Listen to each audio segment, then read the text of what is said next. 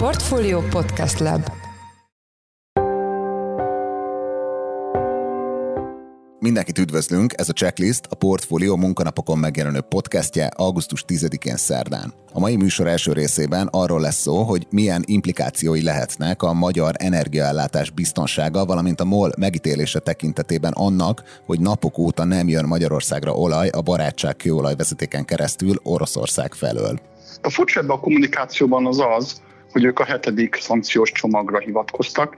Ebben azonban az én olvasatom szerint nem történt szigorítás, ami a pénzügyi tranzakciókat illeti, sőt bizonyos értelemben az olaj és gáz a kapcsolatos szankciók bizonyos mértékű feloldása történt. Annak ellenére, hogy mentességet kaptunk az orosz olajembargó alól a vezetékes rendszer esetében. Ettől függetlenül Magyarországnak komolyan el kell gondolkodni a hosszabb távon is azon, hogy milyen alternatív útvonala lehet a kőolaj beszállításnak.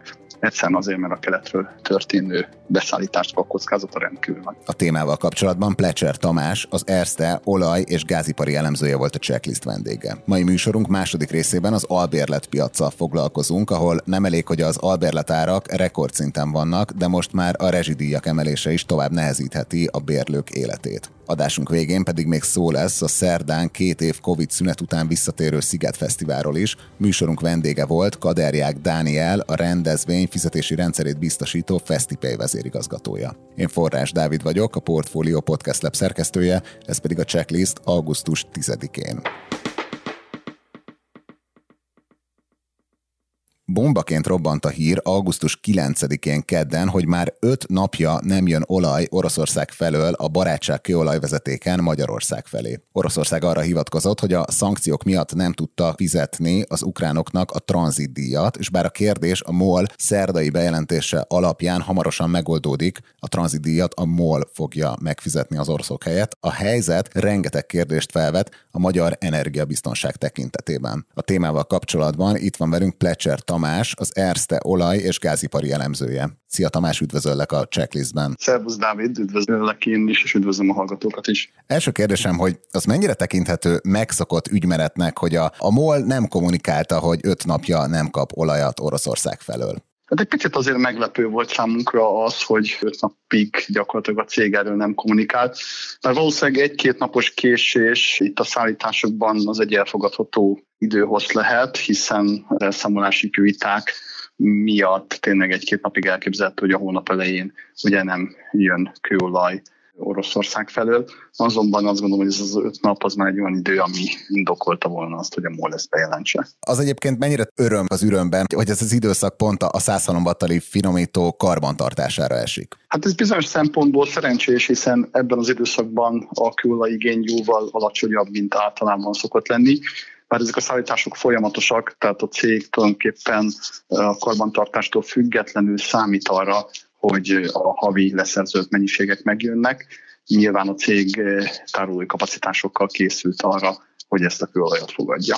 És ez az epizód, hogy az oroszok a, szankciókra hivatkozva nem teljesíthetőnek védik az ukránok felé a tranzitdíj átutalását, ez, ez mennyire tekinthető Moszkva részéről egy egyfajta ilyen erőfitaktatásnak, vagy, vagy épp, hogy mennyire szorulhat kiegészítésre miatt a, a szankciós mechanizmus, pont azért, hogy elkerüljük a, a jövőben az ilyen típusú problémákat? A furcsa ebben a kommunikációban az az, hogy ők a hetedik szankciós csomagra hivatkoztak, Ebben azonban az én olvasatom szerint nem történt szigorítás, ami a pénzügyi tranzakciókat illeti, sőt bizonyos értelemben az olaj és gáz kapcsolatos szankciók bizonyos mértékű feloldása történt. Többek között például olyanokat enged az Európai Unió, hogyha orosz kőolajszállítás történik harmadik fél felé, akkor ebben európai olajcégek, illetve szállítási cégek is részt vehetnek. Tehát például a görög vagy a máltai hajósok segíthetnek az orosz kőolaj harmadik fél felé történő értékesítésében. Tehát éppen, hogy egyfajta enyhítése van az olajipari szankcióknak ebben, pénzügyi szigorítás, pénzügyi megkötéseket én pedig nem találtam. Tehát elég furcsa ez az indok, hogy eddig működött ez a fajta pénzátutalási rendszer, miért pont most van az a pillanat, amikor az oroszok nem tudják ezt az átutalást megcsinálni. Amikor a magyar kormány kitárgyalta, hogy a, a vezetékes szállítás miatt hát Magyarország gyakorlatilag átmenetileg kimaradhat az olajembargóból, akkor ugye sok elemző ezt pozitívunként értékelte a magyar energiaellátás biztonsága szempontjából, de ez az időszak most, most megkérdőjelezi ezt az érvelést, hogy, hogy az oroszok Magyarország stabil partnerének számítanak ebben a tekintetben? Hát, hogy itt a magyar érvelés az elsősorban arról szólt, hogy Magyarországnak időre van szüksége ahhoz, hogy erről az orosz vezetékes ellátásról le tudjon válni. Ugye itt a MOL többször kommunikálta ezt a kettő-négy év közötti időtartamot, és mintegy 5-700 millió eurós vagy dolláros beruházási igényt. Én azt gondolom, hogy ez ondokolja tulajdonképpen azt, hogy Magyarország mentességet kapott ezen beszállítás alól. Viszont ezzel együtt ez az orosz vezetékes szállítás nagyon kockázatossá vált. Ugye itt a kockázatoknak a számossága jelentős, többek között elképzelhető, hogy katonai cselekmények miatt sérülhet ez a vezetékrendszer, elképzelhető szabotás, partizán akció, elképzelhető pedig politikai okok is. Tehát ez azt jelenti, hogy politikai okokból vagy az ukrán, vagy az orosz fél leállítja itt a szállítást. Tehát én azt gondolom, hogy annak ellenére, hogy mentességet kaptunk az orosz olajembargó alól a vezetékes rendszer esetében. Ettől függetlenül Magyarországnak komolyan el kell gondolkodni a hosszabb távon is azon, hogy milyen alternatív útvonala lehet a kőolaj beszállításnak. Egyszerűen azért, mert a keletről történő beszállításnak a kockázata rendkívül nagy. Játszunk el a gondolattal, hogy mégsem indul újra az olajszállítás, vagy, a, vagy most újra indul, de a jövőben mondjuk hosszabb szünetek következhetnek, akkor egy, egy ilyen helyzetben milyen azonnali lehetőségeink, vagy milyen alternatíváink lennének, hova tudnánk nyúlni ahhoz, hogy beszerezzük a megfelelő mennyiségű olajat? Az olaj esetében a MOL a 2009-es orosz-ukrán gázválságot követően már elindított egy diversifikációs programot, ennek ugye az volt a lényege, hogy az Adria kőolaj felvezetéken keresztül szállítási lehetőséget biztosította a szászolombatai finomító irányába, illetve a szászolombatai és a pozsonyi finomító közti kapacitásokat is bővítette a cég, ami azt jelenti, hogy potenciálisan tulajdonképpen a pozsonyi finomító is ellátható a tenger felől.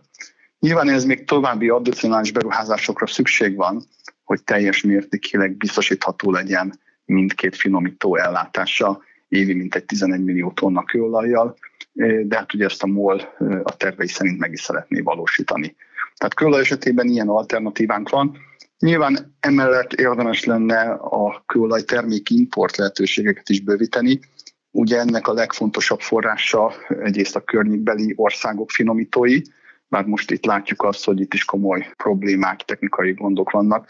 Egyrészt ugye a Söháti finomítóval, amely egy nem várt, nem tervezett leállás következtében most éppen nem termel, de ugyanez a probléma most jelenleg a környék szintén egy másik fontos finomítójával, a cseh litvinovi finomítóval.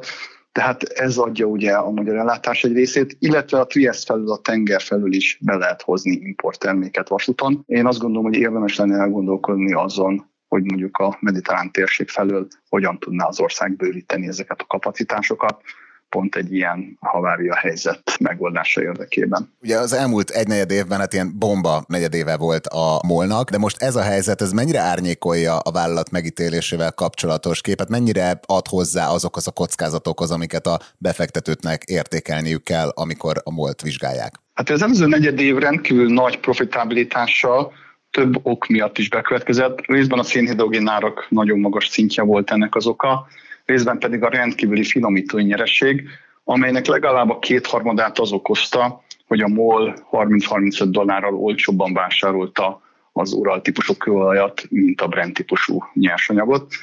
Ez a hatás pedig jó részt összefügg azzal, hogy a molnak relatíve stabil ellátása volt keleti irányból vezetéken. Most az üzleti modellnek ez a lába láthatóan sérült, vagy legalábbis sokkal nagyobb kockázatot kapcsolnak ez a befektetők, ami azt jelenti, hogy ez a magas nyeresség elérésének a kockázata is megnőtt. Én azt gondolom, hogy ilyen szempontból ez a hír negatív emiatt a móra nézve, hiszen tulajdonképpen a cég jelentős nyerességének egyik forrása az olcsó orosz olaj kérdésessé vált a jövőre nézve. Nagyon szépen köszönjük az elemzésedet. Az elmúlt percekben Plecser Tamás, az Erste olaj- és gázipari elemzője volt a checklist vendége. Tamás, köszönjük, hogy a rendelkezésünkre álltál. Köszönöm én is. Egy friss elemzés szerint a rezsidíjak emelése néhány hét alatt is érezhető hatással lehetett a budapesti kiadó lakások piacára. A témával kapcsolatban itt van velünk telefonon Futó Péter, a portfólió ingatlan divíziójának elemzője. Szia Peti, üdvözöllek a műsorban. Szia Dávid, köszöntöm a hallgatókat. Néhány héttel ezelőtt az egyik checklistben arról beszéltünk, hogy nominális értéken rekordszinten voltak a budapesti albérletárak májusban. Most mit látunk, milyen dinamikák jellemezték a budapesti albérleti piacot júliusban? Igen, Budapesten májusban valóban már mindenkori csúcsukon voltak a budapesti lakbérek. Azóta viszont azt látjuk, hogy tovább emelkedtek a bérleti díjak, hiszen júliusban egyetlen hónap alatt a Rentingó kutatása szerint 4,8%-os emelkedés ment végbe. Azért azt hozzá kell tenni, hogy a KSH és az ingatlan komis csinál hasonló elemzéseket, ők nagyjából egy 3-4%-os bérleti díj emelkedést mértek, de ez is egy nagyon magas érték. Viszont nem kell ezen meglepődni, hiszen ha egy kicsit jobban visszamegyünk az időben, akkor ez még mindig a 2021-ben kezdődött felpattanásnak az időszaka, hiszen 2020-ban ugye volt egy nagyon erős bérleti díj csökkenés, és tulajdonképpen most áll vissza arra a szintre a piac, mintha a COVID előtti átlagos növekedés szerint növekedett volna tovább. Tehát valóban mindenkori csúcsukon vannak a bérleti díjak, de ez sem egy kiugró érték még egyelőre. És mit látunk a, a kínálati meg a keresleti értékekben? Igen, általában az elemzések többsége csak a kínálati értékeket szokta vizsgálni, viszont van egy elemzés, ami azt is megnézi, hogy a kiadó lakást keresők átlagosan mennyiért keresnek lakást. Ennek kapcsán azt látjuk, hogy a kínálati bérleti díj és a keresleti bérleti díj között egyre nagyobb a különbség. Ha Budapestet nézzük, akkor a lakást kiadók átlagosan már több mint 180 ezer forintért adnák ki a lakásukat, míg a lakást keresők mindössze 166 ezer forintért keresnek csak lakást, tehát több mint 15 ezer forintra nőtt a kettő közti különbség. Nyilván itt azt látni kell, hogy a lakást kiadók mindig a átlagos lakásukat a piaci árszintnek a tetejére szeretnék árazni, míg a lakást keresők szintén ezt az átlagos lakást a piaci árszint aljáról szeretnék kibérelni, tehát a, a kettő között van egyfajta különbség, és nyilván ezeknek találkozni kell ahhoz, hogy megvalósuljon a bérleti tranzakció. Igen, és ugye ez a kutatás arról is beszélt, hogy a rezsidíjak emelése hatással lehetett az elvárt kaució mértékére. Itt, itt mi történt pontosan? Igen, itt általánosságban azt lehet elmondani, az a tapasztalat, hogy a bérbeadók jellemzően két havi kauciót kérnek a bérlés előtt, ez egyfajta biztosíték számukra,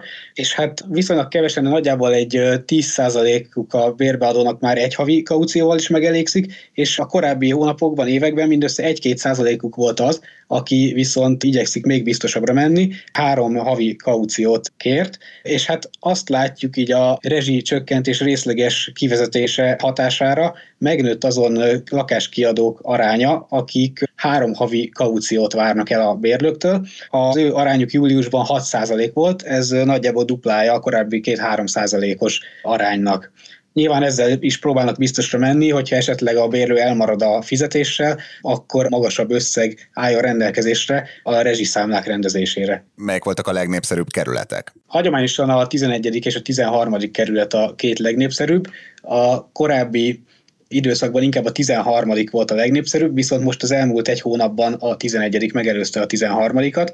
Köszönhető ez annak is, hogy az egyetemi felvételi ponthatárokat most nemrég hirdették ki, és hát a 11. kerületben van a legtöbb egyetem, hagyományosan a diákok ebben a kerületben keresnek legnagyobb számban kiadó lakást.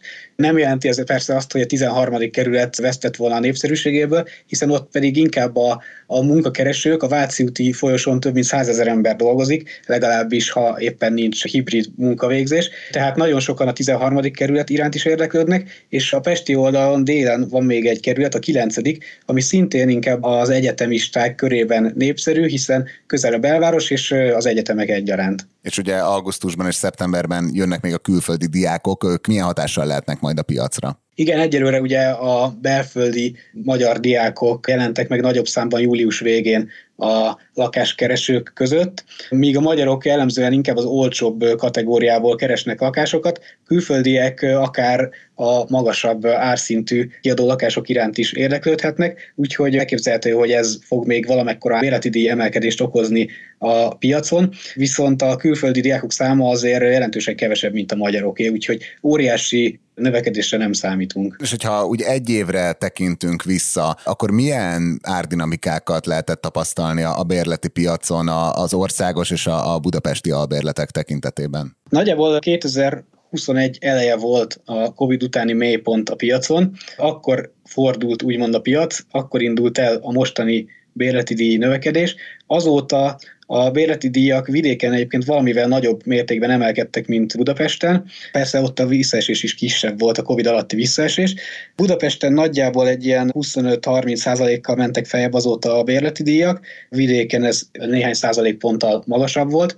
Ez a konkrét számok nyelvén azt jelenti, hogy Budapesten egy ilyen 140 ezer forintról 180 ezer forintra emelkedett az átlagos bérleti díj, és hát nyilván kerületenként nagy eltérések vannak. A paneleket nagyjából 130 ezer forinttól lehet ma bérbe venni. Vidéken viszont szintén nagyok a városok közti különbségek. A olcsóbb városokban már akár 100-120 ezer forint környékén is lehet kétszobás lakást kapni, míg a drágább városokban inkább ez a 140-150 ezer forintot közelítik a bérleti díjak. És mi van, hogyha az inflációt is figyelembe vesszük, akkor ez változtat-e valahogy azon a képen, amit a drágulással kapcsolatban látunk?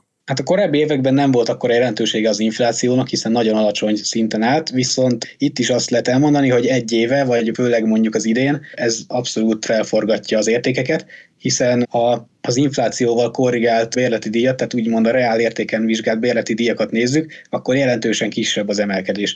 Ha arra vagyunk kíváncsiak, hogy 2015 óta, ami egyébként a lakbérindexek kiinduló pontjául szolgál, nominál értéken 66%-kal emelkedtek a bérleti díjak, az inflációval korrigálva viszont csak 26% volt ugyanez, tehát nagyon nagy a különbség, és hát a következő előttünk álló időszakban inkább az infláció emelkedése várható sem, mint csökkenése, tehát valószínűleg a jövőben is egyre nagyobb lesz a nominál és a reál bérleti díjak közti különbség. És akkor fejezzük be az örök kérdéssel. Megéri-e bérlés helyett inkább lakást vennie annak, aki mondjuk 5-6 évre tervez egy budapesti életet, hogyha egyetemre megy. Ebben is változás következett be az elmúlt évekhez képest, hiszen most a bérleti díjakhoz viszonyítva relatíve drágák a lakások, különösen Budapesten, tehát van egy úgynevezett fedezeti időtáv, ami felett megéri inkább a lakásvásárlás a bérlésre szemben.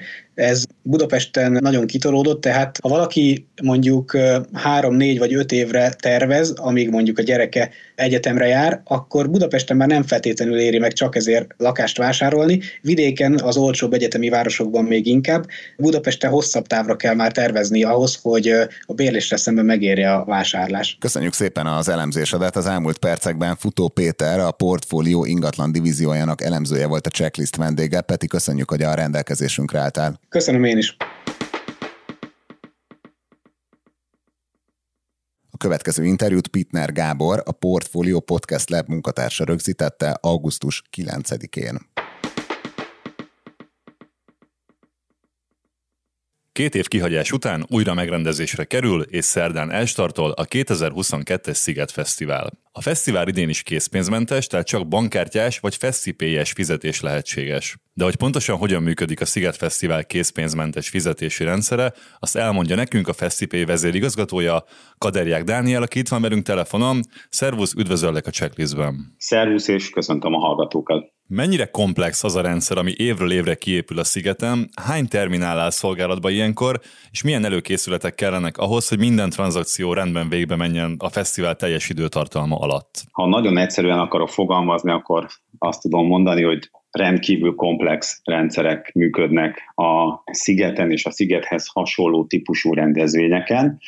A készpénzmentes fizetés az egy látszólag nagyon egyszerű dolog, hiszen jellemzően egy karszalagot, vagy egy bankkártyát csak odaírintik egy terminálhoz, és hát mi sem egyszerűbb annál, hogy akkor itt egy fizetési tranzakció lezajlik. A háttérben viszont nagyon komplex tranzakciós rendszerekkel, több szereplős rendszerekkel dolgozunk együtt annak érdekében, hogy valóban a fesztiválozók számára ez tényleg csak egy mozdulat lehessen. Ami a szigetet illeti, azt gondolom azért is egy különlegesen jó rendezvényről van szó, mert itt világviszonylatban is az egyik nem csak legkomplexebb, hanem technológiailag legfejlettebb készpénzmentes rendezvényen használatos fizetési rendszerrel találkozhatnak a szórakozni vágyók, eh, ahol egyrészt lehetséges a sima bankkártyás fizetés is, másrészt pedig feltölthetünk fesztipies karszalagra eh, akár online, akár appon keresztül, akár a helyszínen készpénzzel vagy bankkártyával különböző összegeket, és ezeket aztán fel tudjuk használni kényelmesen a rendezvényen. Hogy egy picit számokat is mondjak, az idei rendezvényen több mint 1500 fizetési terminállal leszünk jelen. Azt gondolom, hogy ez egyébként európai viszonylatban is egyedülálló. Ezen túlmenően pedig a szigetre kilátogatók 10 feltöltőponton, konténerekben is egyébként ott ülő munkatársaink segítségével feltölthetik a fesztivál karszalagjukat.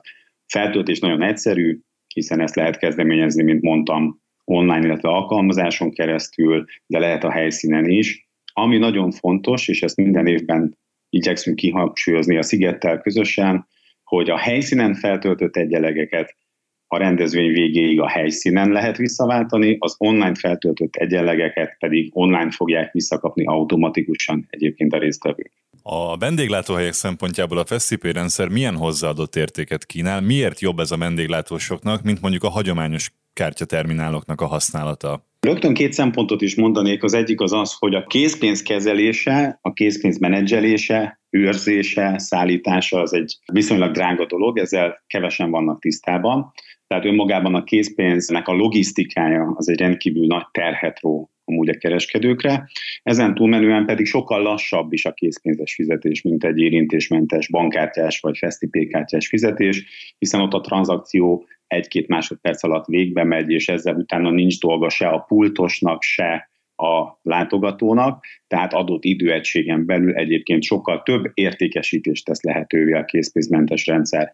Ehhez hozzájön még az is, hogy nagyon precíz termékfogyási statisztikákat használnak ma már ezek a rendszerek, tehát a kereskedő nem csak azt tudja, hogy eladott valamit valamilyen értékben, hanem pontosan azt is tudja, hogy mikor, milyen termékeket, adott esetben milyen összetevőkkel értékesített. Milyen fejlesztési lehetőségek vannak még a FestiPay rendszer előtt? Milyen terveitek vannak a jövőre nézve? A teljes rendezvényipar abba az irányba megy, nem csak Magyarországon, hanem azt mondhatom regionális és globális szinten is, hogy egyrészt a fesztiválozóknak, a vásárlóknak minél kényelmesebb, minél kevesebb lépésből álló szolgáltatásokat tudjunk nyújtani, tehát adott esetben tényleg olyan típusú integrált rendszerek működjenek, amelyek akár a bankkártya regisztrációt, vagy más fizetési csatornák regisztrációját lehetővé teszik közvetlenül és kevés közbeiktatott lépéssel. Másrészt pedig olyan értéknövelt szolgáltatások nyújtására is lehetőség adódik, és ezeken dolgozunk, és a jövőben is ezekre mindenképp hangsúlyt szeretnénk helyezni, amelyek lehetővé teszik, hogy az egyes vásárlók, felhasználók személyre szabott ajánlatokban, különféle promóciókban, kedvezményekben tudjanak részesülni. Nyilván ez a rendezvény szervezőinek és a kereskedőnek azért lehet érdeke, mert az ő forgalmukat növelni képes, hiszen fogyasztásra ösztönöz, adott esetben. A fesztiválozónak pedig azért jó, mert hogy kedvezményes módon tud majd hozzájutni különféle szolgáltatásokhoz. Gondoljunk itt ilyen happy hour típusú promóciókra, különféle pontgyűjtési lehetőségekre, játékokra, amelynek révén aztán egy kedvezményrendszerben ezek a kedvezmények érvényesíthetők.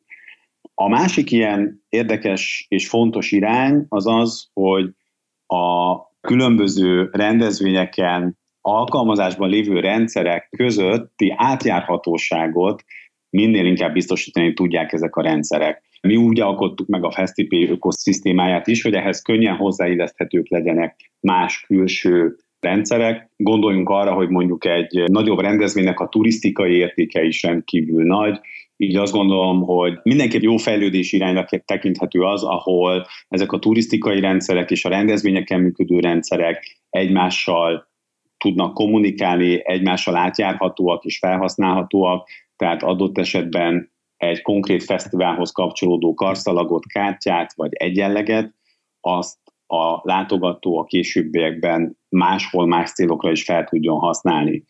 A technológia, az internet, a mobiltelefóni elterjedésével ezek egyre könnyebbé válnak, értelemszerűen és ilyen típusú fejlesztéseken dolgozunk mi is. A Feszipé sikerét mutatja az is, hogy már nem csak Magyarországon vagytok jelen, hanem Európa számos országában. Mit kell tudni a nemzetközi jelenlétetekről? Igen, nagy büszkeséggel tölt el bennünket, hogy a 2015-ben létrejött Fesztipé az mostanra már nem csak Magyarországon, hanem regionális szinten is, például Romániában szintén piacvezető a rendezvényszférában, de jelen vagyunk ezen kívül még az Európai Unió több országában, sőt Európán kívül is összesen 11 országban bonyolítunk, bonyolítottunk már projekteket, tehát azok az egyedi fejlesztések, az a megközelítés a rendezvény és a fesztivál piachoz, amelyel mi rendelkezünk, úgy tűnik, hogy nem csak Magyarországon, hanem nemzetközi szinten is versenyképes. Köszönjük szépen! Az elmúlt percekben Kaderják Dániel, a Fesztipé vezérigazgatója volt a checklist vendége. Köszönjük, hogy itt voltál velünk a műsorban. Köszönöm a lehetőséget.